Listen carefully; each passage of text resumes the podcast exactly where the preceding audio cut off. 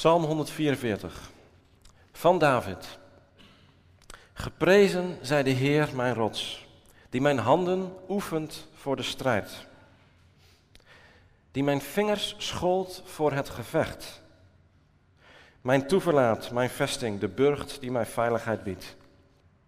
Het schild waarachter ik schuil, hij die de volken aan mij onderwerpt. Heer, wat is de mens dat u, aan, dat u hem wilt kennen, de sterveling dat u aandacht aan hem schenkt? Een mens is vluchtig als een ademtocht, zijn dagen glijden als een schaduw weg. Heer, schuif uw hemel open en daal af. Raak de bergen aan zodat ze roken, werp uw bliksem, sla de volken uiteen, schiet uw pijlen en verdrijf hen. Rijk mij uw hand van omhoog. Bevrijd mij, ontruk mij aan de woeste wateren, aan de greep van vreemdelingen, die leugens spreken met hun mond, bedrog verbergen in hun handen. Ik wil een nieuw lied voor u zingen, God. Voor u spelen op de tiensnarige harp. Want u brengt koningen redding. U hebt David, uw dienaar, bevrijd. Bevrijd ook mij van het moordende zwaard. Ontruk mij aan de greep van vreemdelingen die leugens spreken met hun mond, bedrog verbergen in hun handen. Onze zonen zijn als jonge planten, in hun, in hun jeugd met liefde verzorgd. Onze dochters als de hoekzuilen van een paleis, zo sierlijk gesneden. Onze schuren gevuld van voorraad en voedsel voorzien. Onze schapen en geiten met duizenden, met tienduizenden op onze velden. Onze kudden doorvoed. Geen inval, geen uittocht. Geen weeklacht op onze pleinen. Gelukkig het volk dat zo mag leven. Gelukkig het volk dat de Heer als God heeft. Tot zover.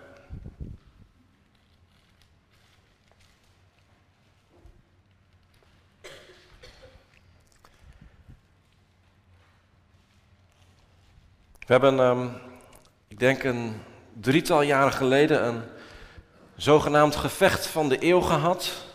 Rico Verhoeven, die het in een kickboxwedstrijd opnam tegen Badr Hari.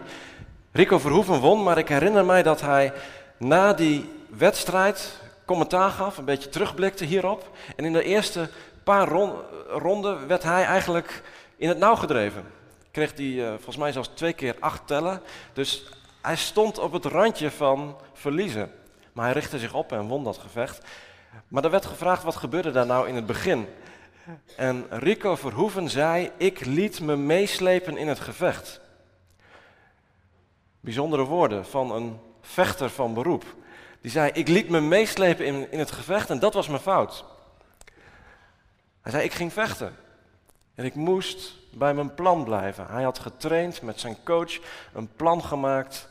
Maar hij kreeg een paar klappen, het deed pijn, er werd emotie geraakt bij hem en hij liet zich meeslepen. Hij ging vechten. Een vechter die eigenlijk niet wil vechten. Dat is een beetje wat er aan de hand is, ook in Psalm 144. Zo hoor je David ook spreken. Je hoort heel veel strijdbare taal. En tegelijkertijd een verlangen naar vrede. David, die zegt, God heeft mij geoefend om, mij, om te vechten. Mijn vingers die zijn geschoold voor de strijd. Maar eigenlijk ten diepste wil hij die tien vingers het liefst gebruiken om elke snaar van zijn harp te kunnen bespelen. En hij heeft het over gevechten en volken die onderworpen moeten worden, maar eigenlijk verlangt hij naar vrede, naar zonen en dochters die kunnen opgroeien in een land waar het goed is, waar voedsel is, waar vee is, waar geen inval is en geen uittocht. In dat spanningsveld staat David. Hij oefent voor strijd en hij verlangt naar vrede. En daartussenin, in dat spanningsveld, speelt zich zijn leven af. En wij zijn geen koning in een ja, koninkrijk van duizenden jaren geleden, waar eh, we echt de zwaarden en de speren en de pijlen en bogen moeten opnemen. Maar diep van binnen zit in ieder van ons een vechter. Wij allen kunnen te maken krijgen met situaties dat we in het nauw gedreven worden en dat er een vechter in ons wakker wordt. Ik herinner me dat we 2,5 jaar geleden een avond over Dietrich Bonhoeffer hadden met een aantal mensen uit de gemeente. En dat Anker daar een presentatie gaf en zei dat hij, ik hoop dat ik je goed citeer, dat hij ehm, eerst pacifistisch was, maar dat, dus dat betekent dat hij uit overtuiging geen geweld wilde gebruiken, maar dat die overtuiging aan het wankelen gebracht werd op het moment dat hij kinderen kreeg. Klopt dat? Ja. Hij realiseerde zich dit is mij zo dierbaar, als iemand daar aankomt, dan komt er misschien wel een vechter in mij naar boven. En we hebben het van de week gezien met de protesten, de boerenprotesten. Er werd iets heel dierbaars van hun onder druk gezet. En dan zie je spandoeken met stikstof is oorlog. Er werd echt strijdbare taal geuit. Er werd geïntimideerd. De vriendelijke boeren van het platteland dat plaatje kan je erbij hebben. Nou, ook in hun kan een vechter wakker worden. Als je aan iemands geliefden komt, of aan iets wat iemand heel dierbaar is, dan kan dat, die vechtershouding naar boven komen. En dat is iets, iets menselijks, iets natuurlijks en denk ik ook iets goeds. Ik zeg niet dat alle pacifisten van overtuiging moeten veranderen. Ik zeg ook niet dat ik die boerenprotesten voor 100% goedkeur. Maar het is wel een goede zaak en een goed recht van mensen om op te staan voor iets wat hen dierbaar is, om op te staan voor een goede zaak. De spannende vraag is alleen, hoe doe je dat op een goede manier? Hoe kan ik op een goede manier de strijd aangaan? Met deze vraag heeft David veel geworsteld in zijn leven. De strijd voor David was niet dat hij zelf nou zo'n fantastische carrière zou krijgen en dat hij zelf zoveel mogelijk vijanden aan zijn zwaard zou rijgen. Zijn strijd was dat God zijn volk Israël in vrede en voorspoed zou kunnen laten wonen in dat land wat hij hen had beloofd. Dat die God van Israël geëerd zou worden. Daar heeft David voor gestreden. Want de aanbidding van die God van Israël die stond continu onder druk. En ook de, het, welzijn van zijn volk werd voortdurend bedreigd. Dus David die heeft zich in dat gevecht gegooid met, met, met zijn hart en ziel en is die strijd aangegaan. En tegelijkertijd, we weten van David dat hij oneindig veel slachtoffers gemaakt heeft, maar tegelijkertijd doet hij dat biddend. Beetje moeilijk voor ons om dat voor te stellen, maar in het psalmenboek, en ik hoop dat je dat de afgelopen half jaar een beetje bent gaan inzien, zien we dat David niet alleen maar bezig is met zoveel mogelijk punten scoren in het gevecht, zoveel mogelijk slachtoffers maken, zoveel mogelijk winnen. Hij is ook geestelijk met die strijd bezig. Hoe kan ik dit gevecht goed voeren? Hoe kan God geëerd worden door wat ik doe? In dat spanningsveld tussen het verlangen naar vrede en tegelijkertijd dat er strijd nodig is. Want David weet, Voordat je het weet is het gebeurd en word je meegesleept in het gevecht. Net zoals Rico Verhoeven zei. En dan nemen je primaire emoties de overhand. Vergeet je waar het ook alweer om ging. En dan wordt David net zo'n barbaar als die volken die hem omringen. Maar dat wil hij niet. Hij wil niet meegesleept worden in een spiraal van geweld die zich aldoor maar vermenigvuldigt. David wil strijden, maar wel op de goede manier. En daarom is hij in training gegaan. En hier in Psalm 144 zegt hij wie zijn trainer is. David zegt, mijn personal trainer, dat is de Heer. Hij oefent mijn handen voor de strijd. Hij schold mijn vingers voor het gevecht. God traint mij om te vechten. Maar wel op zo'n manier dat ik mezelf niet verlies in dat gevecht. En David die laat er ook nog iets bij zien. Wat is namelijk de ruimte waarin hij traint? Wat is zijn oefenruimte? Welke sportschool bezoekt hij om te trainen? Dat is de ruimte van het gebed. Daar traint David voor het gevecht. Als jij in jouw relatie oneerlijk behandeld wordt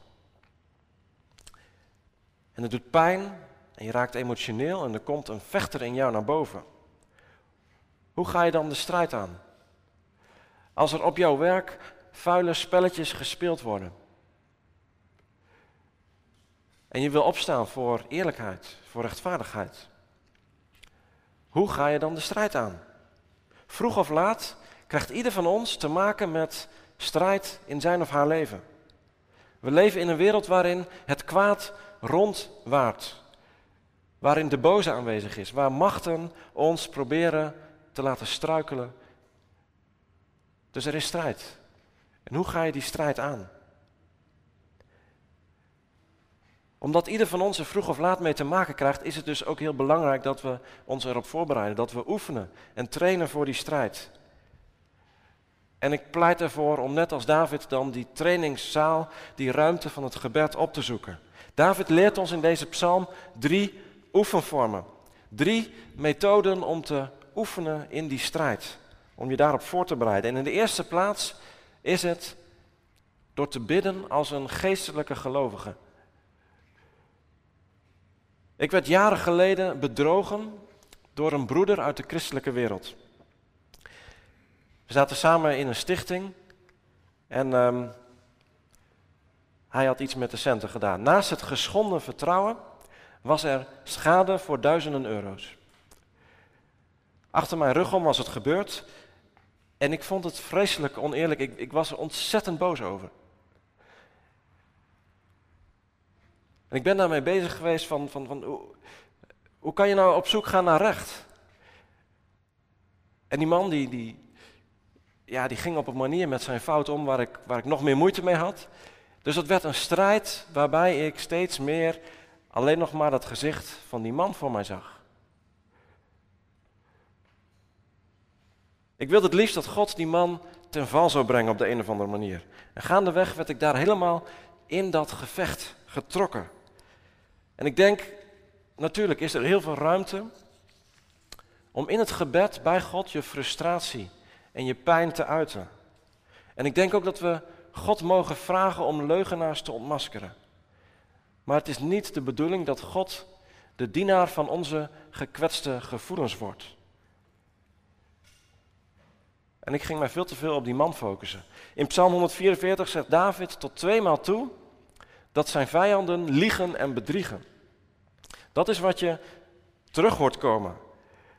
Hij is zich dus niet aan het blind staren op die vijanden persoonlijk, maar hij ziet achter die vijanden een macht van leugen en bedrog. Daar richt hij zijn strijd tegen, dus niet tegen vlees en bloed. David beschouwt de strijd geestelijk. En hierin is David altijd al een voorbeeld geweest. Hoewel hij wel degelijk mensen van vlees en bloed aan zijn zwaard heeft geregen, zie je dat David van vanaf het begin dat hij optreedt in de Bijbel een voorbeeld is om de strijd geestelijk te beschouwen. Ga maar na. Je kan het lezen in 1 Samuel 17. David die voor de eerste keer op het toneel verschijnt in het gevecht met Goliath. David is woedend. Waarom is hij woedend? Niet omdat hij zo'n vechtersbaas is, niet omdat hij zo'n grote hekel heeft aan Filistijnen. Niet omdat hij zo graag een, een, een reus een kopje kleiner wil maken. Nee, David is woedend omdat Goliath de God van Israël heeft getart. En David zegt, daar moet tegen opgetreden worden. Hij beschouwt het als een geestelijke strijd. En dan kan het hem niks schelen dat die reus twee keer zo groot is als hij. Jaren later zit Saul hem op de hielen. Die staat hem naar het leven. En David krijgt tot twee keer toe de kans om Saul van het leven te beroven. Dat Saul weerloos voor hem zit of voor hem ligt. En dat David alles met hem kan doen wat hij wil. Maar hij weigert, want hij ziet het geestelijk. En hij zegt, het is niet aan mij om het leven van deze gezalfde van de Heer te nemen. David is een voorbeeld in de geestelijke strijd. En ik heb dat ook moeten leren. Ik heb moeten leren om in dat gebed, in die situatie waarin ik bedrogen was, niet alleen maar die man voor ogen te hebben, maar ook de hele situatie. Om te strijden dat er recht, dat er eerlijkheid, dat er, ja, dat, dat er weer een oplossing zou komen. Niet alleen dat die man onderuit zou gaan. Daar was, ja, dat moest ik leren bidden als een geestelijke gelovige. Dus als je wil oefenen voor de strijd, probeer te bidden als een geestelijke gelovige. Heer, wilt u me vandaag een fijne dag geven? Niet per se een verkeerd gebed, maar het is niet zo geestelijk. Geestelijk bidden is op zoek gaan naar het koninkrijk van God. Dat dat als eerste komt. Dat zijn naam geheiligd wordt. Dat zijn wil gedaan wordt. Zo bidden. Dan, ja, dan bereid je je voor op je strijd. En zo heeft Jezus ons ook geleerd om te bidden. Nou, een tweede oefenvorm. Bid als een gedoopte gelovige. Misschien denk je, nou dat is weer typisch een baptistengemeente.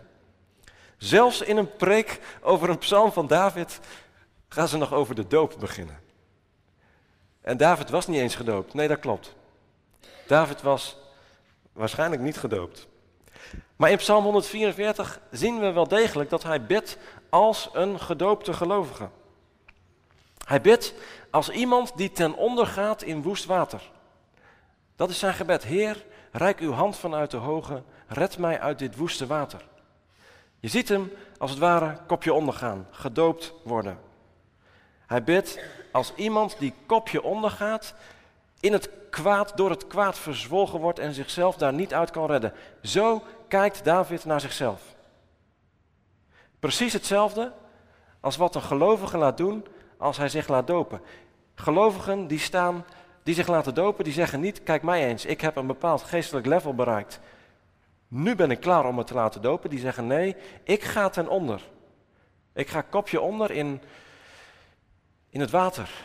In het water van de dood, in het water van het kwaad, in het water van de zonde. En ik kan mijzelf daar niet uit redden. Ik heb het nodig dat er vanuit de hoge een hand naar mij wordt toegestoken. Die mij hier weer uit omhoog trekt. Want ik kan mijzelf er niet uit redden.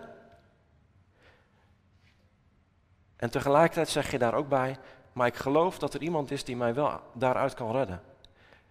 En ik geloof in het leven en het sterven van Jezus Christus. En dat er een nieuw leven mogelijk is.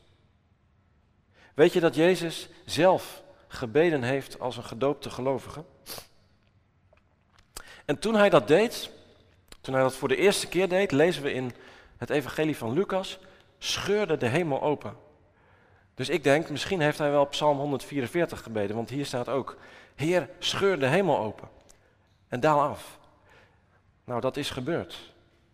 God is afgedaald en heeft de hemel opengescheurd.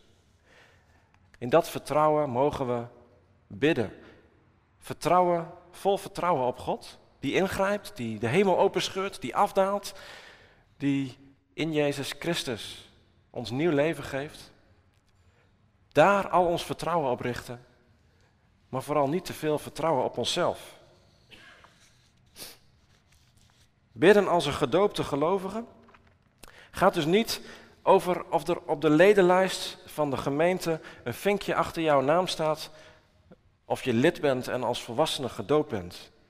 Nee, dit gaat over iets veel groters, iets veel belangrijkers, namelijk dat je leeft en bidt als iemand die gedoopt is. Niet één gebeurtenis die één keer heeft plaatsgevonden, maar dat je in het gebed elke keer weer die plek opzoekt waar je weet, ik kan mezelf niet redden. Zo makkelijk word ik meegesleurd door dat water, dat woeste water van het kwaad en van de zonde. En het, het grijpt mij ook vast.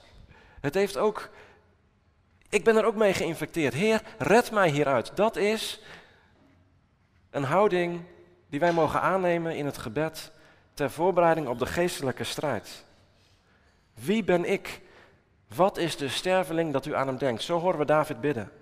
Midden in de strijd zijn dit hele belangrijke woorden.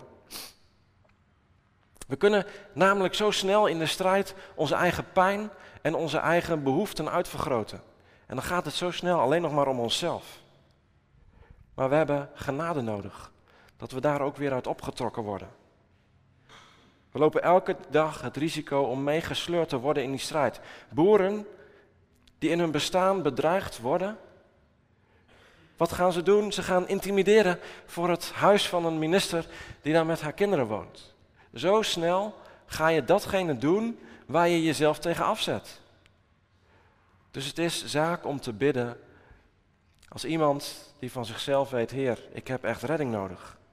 Als je je voorbereidt op strijd, dan bid je dus niet in de eerste plaats, Heer, wilt u mij maar gebruiken om die mensen een lesje te leren? Ik wil ze graag wel even laten zien uh, ja, hoe het hoort. Hier ben ik, Heer. Nee, je bidt als een gedoopte gelovige, Heer, zo makkelijk word ik meegesleurd, wilt u mij redden? Wilt u mij redden? Bidden als een gedoopte gelovige. En in de derde plaats, bid ook als een verbonden gelovige. David bidt niet zomaar dat zijn vijanden een kopje kleiner worden. Hij bidt met een visie. David ziet voor zich een land waar vrede is, waar kinderen kunnen opgroeien, waar het land zijn oogst geeft. Een volk waar rust is. David is niet bezig met de vraag hoe kan God ervoor zorgen dat ik op korte termijn succes behaal. Nee, David kan wel als een vijanden verslaan. En als hij dat erg moordlustig doet, dan zullen ze de volgende dag direct op zoek gaan hoe ze zo snel mogelijk een nieuw leger kunnen in het leven roepen. En hoe ze nog sterker kunnen terugslaan. En zo blijf je bezig. David die zoekt naar een weg van vrede voor de lange termijn. Ik vraag niet alleen het goede voor mezelf, ik vraag ook het goede voor de ander, de mensen die mij omringen en voor de volgende generatie. Recht en waarheid is universeel, dat is niet voorbehouden aan één speciaal groepje. Dus als wij bidden als verbonden gelovigen, dan denken we niet alleen maar aan onszelf, maar ook aan de gelovigen die ons omringen en ook aan de wereld die ons omringt. Want in deze wereld zijn we geroepen als een priesterschap om deze wereld bij God te brengen en om God bij deze wereld te brengen. En ik moet dan, zeker in het kader van Psalm 144, heel erg denken aan een plaatje. Ik heb het al eens genoemd in deze Psalmen podcast. Hier zie je de minister van Tuvalu met zijn benen in het water staan terwijl hij de klimaattop toespreekt. En een levendige illustratie erbij geeft. Dat er mensen zijn op eilandstaten die aan de lijve te maken hebben met de stijging van de zeespiegel. En zijn oproep is hiermee eigenlijk, jongens, gaat er nou een keer echt ingegrepen worden? En ik kan me zo voorstellen dat deze man, ik weet niet welke God hij dient, maar dat hij zijn God aanroept. Met deze woorden van Psalm 144. Heer, red mij uit het woeste water. En misschien bidt hij ook wel, tref met uw bliksem al die mensen die leven alsof er drie of misschien wel vier of vijf aardbollen zijn. We zijn verbonden, ook met deze mensen. En ook met onze kinderen, die later op deze aarde het met elkaar ook hopelijk goed kunnen hebben. En die man uit Tuvalu die kan denken, ja die mensen uit het westen, daar wonen de christenen, die praten er wel mooi over, maar ze produceren maar door en ze consumeren maar door. Wereldwijd is de aanpak van klimaatverandering misschien wel de heftigste strijd die mensen kennen. En zijn we in ons gebed ook met hen verbonden? Maken we deze strijd van hun ook een strijd van ons. Bidden wij als verbonden gelovigen. Verlangen naar vrede is mooi. Maar heel vaak verlangen wij naar vrede voor onszelf en ons gezin. En zit daar heel snel ja, al een horizon aan. En zien we maar een beperkt groepje. Als ik ongestoord mijn leventje kan leiden in alle luxe en comfort, ja, dan ben ik blij en dan zal ik God prijzen en loven. Maar David leert ons in deze psalm om een grotere visie te hebben. Om vooruit te kijken naar het nageslacht en om de hele schepping voor ogen te houden. Daar zijn we onlosmakelijk mee verbonden. Gods shalom voor het hele land, voor de hele schepping. Daar mogen we naar verlangen. En als je daar echt naar verlangt, dan blijf je strijdbaar, want dan weet je, de strijd is nog niet gestreden.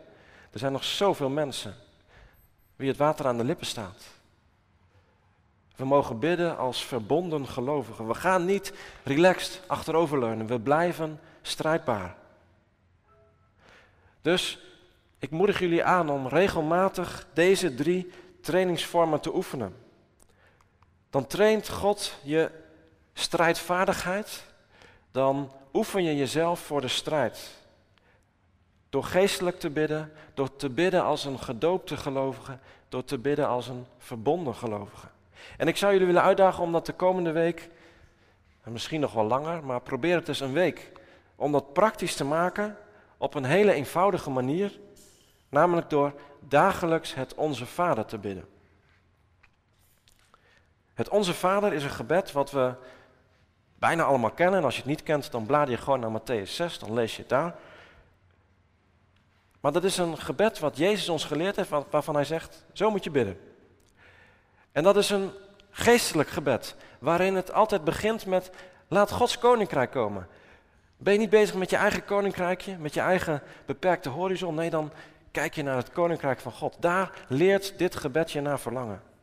Het is ook een gebed waarin, de, waarin je als gedoopte gelovige goed mee kan bidden. Want je bidt, verlos ons van het kwaad. In het besef dat dat nog steeds, elke dag, zo makkelijk ook ons in de greep kan houden. En het is een verbonden gebed. Ga maar eens stellen hoe vaak je daar in het woord ons ziet voorkomen. Elke dag even trainen met het Onze Vader. Oefenen voor de strijd en verlangen naar vrede.